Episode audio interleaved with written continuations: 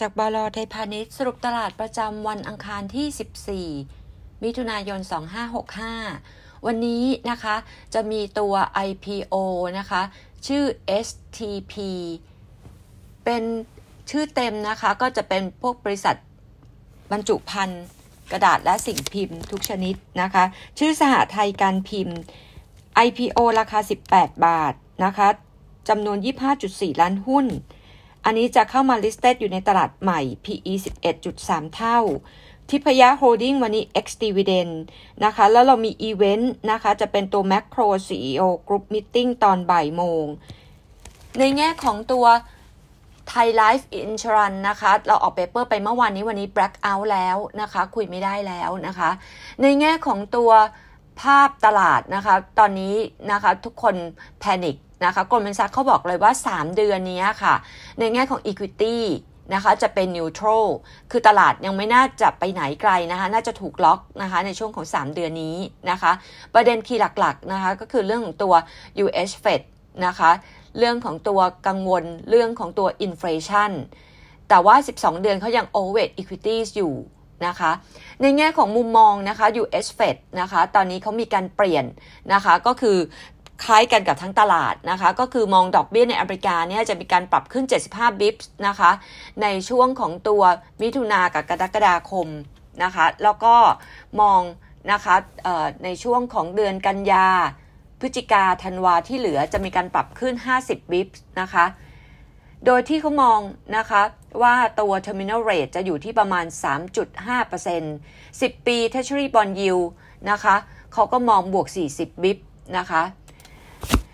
ภาพของตัวตลาดตอนนี้นะคะก็คือมุ่งเน้นไปที่ทางด้านของตัว US dollar play forex นะคะก็มีการขาย EM forex นะคะรวมทั้งไทยบาทนะคะอ่อนค่าลงต่อเนื่องนะคะไปเข้าตัว US dollar เขาก็ยังมองว่าตลาด US นะคะยังดูไม่ดียังมี downside risk อยู่ ประเด็นถัดมา ECB เขาก็มองว่า ECB จะมีการขึ้นดอกเบี้ย 50 basis point นะคะในช่วงของกันยากับตุลาคมปีนี้นะคะ จากก่อนหน้านี้ที่เคยมองว่า 25 basis point เพราะนั้นทุก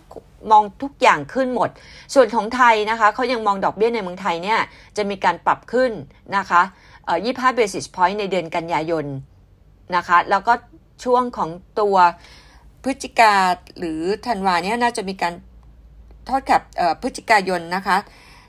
น่าจะมีการปรับขึ้นอีกหนึ่งครั้งนะคะ อีก 25 basis point เขามองของดอกเบี้ยในเมืองไทยจะมีการขึ้น 2 ครั้ง 50 basis point ในแง่ของตัว research paper นะคะ เราแนะนำอะไรนะคะ เรามองว่าตลาดมีโอกาสปรับลงนะคะ 15 60 1580 นะคะ เป็นจุดเก็บหุ้นต่ำกว่า 1,600สะสมได้อย่างที่เรียนไปว่าไตรมาส2ต่ำสุดนะคะ valuation ได้แค่ 1660 นะคะ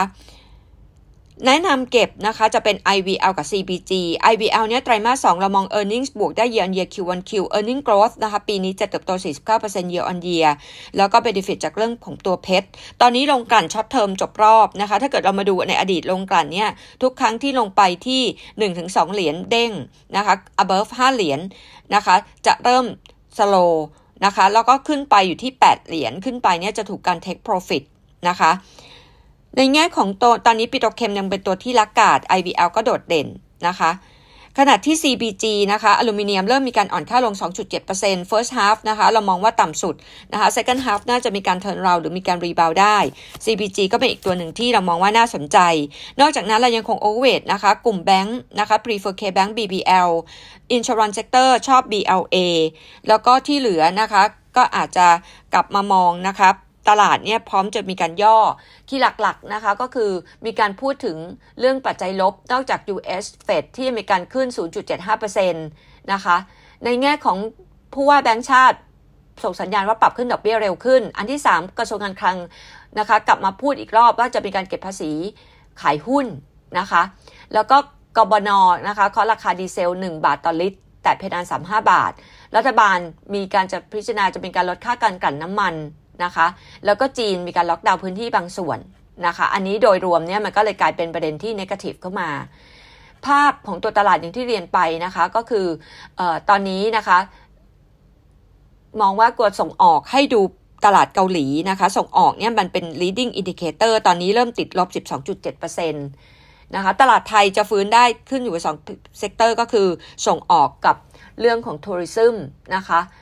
อังกฤษนะคะเข้าสู่ภาวะ stagflation หลัง GDP หดตัวเงินเฟ้อพุ่งนะคะส่งออกเอเชียชะลอตัวนะคะอันนี้ก็มันก็กลายเป็นแบบประเด็น negative เข้ามาที่กระทบกับตลาดไทย แต่ยังมองว่าไตรมาสสองต่ำสุดเป็นจุดเก็บหุ้นนะคะ แล้วก็ยังมองว่าถ้าเกิดครึ่งปีหลังถึงปีหน้านะคะเรายังมองเซ็นเด็กพันเจ็ดนะคะถึง 1750 Goldman Sachs มองตลาดไทย 1750 ในช่วงของตัวกลางปีหน้า